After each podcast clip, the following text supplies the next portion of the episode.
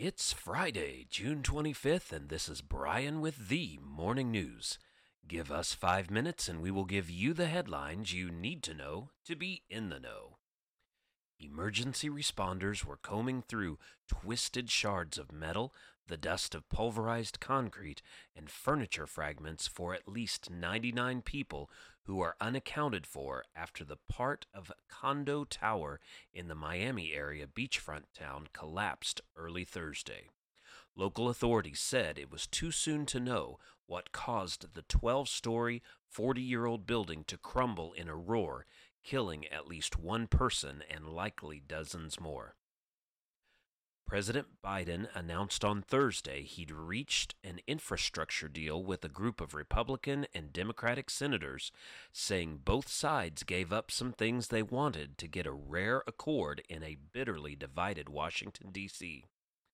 Biden acknowledged the deal would not include proposals he's made for spending to help American families, but firmly endorsed the deal on infrastructure in unusual remarks just outside the White House with the bipartisan group of senators looking on. US stock futures paused for breath after the S&P 500 and Nasdaq Composite both reached record closes on optimism over an infrastructure deal in Washington. S&P 500 futures traded mostly flat and futures on the Dow Jones Industrial Average rose 0.2%.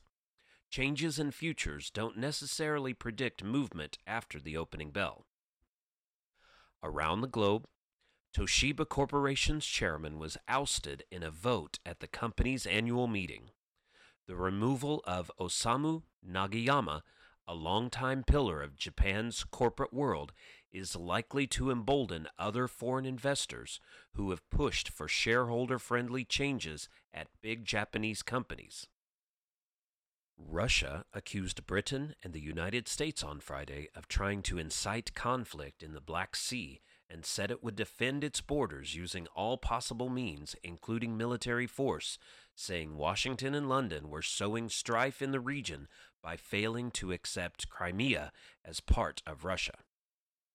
Back here at home, Kamala Harris faces perhaps the most politically challenging moment of her vice presidency Friday when she heads to the U.S. southern border as part of her role leading the Biden administration's response to a steep increase in migration.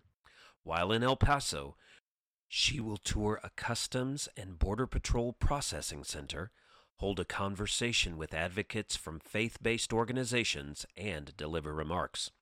The vice president has faced months of criticism from members of both parties for declining to make the trip thus far and for her muddled explanations as to why. Apple Incorporated is expanding retail operations as the United States emerges from the pandemic, betting that a combination of strategies developed before and during COVID 19 will make its stores more popular than ever.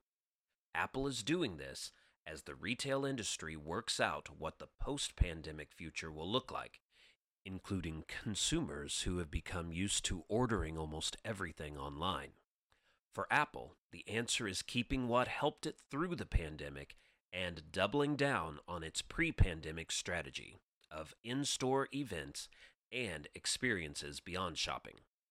In sports news, Zach Davies and three Chicago Cubs relievers combined for the seventh no hitter in the majors this year, blanking the Los Angeles Dodgers 4 0 to match the record for most in a single season since the year 1900. The Montreal Canadiens advanced to the Stanley Cup Finals for the first time in 28 years following a 3 2 win over the Vegas Golden Knights and the Los Angeles Clippers pulled away in a dominant third quarter, beating the Phoenix Suns 106 to 92 in game 3 of the Western Conference Finals. Now you know, and you're ready to go with the morning news. These headlines were brought to you today by Podmeo. Start your podcast easily at podmeo.com, the world's number one podcast hosting. Subscribe to this daily morning brief on Spotify, Apple Podcast, and themorningnews.com. Thanks for listening.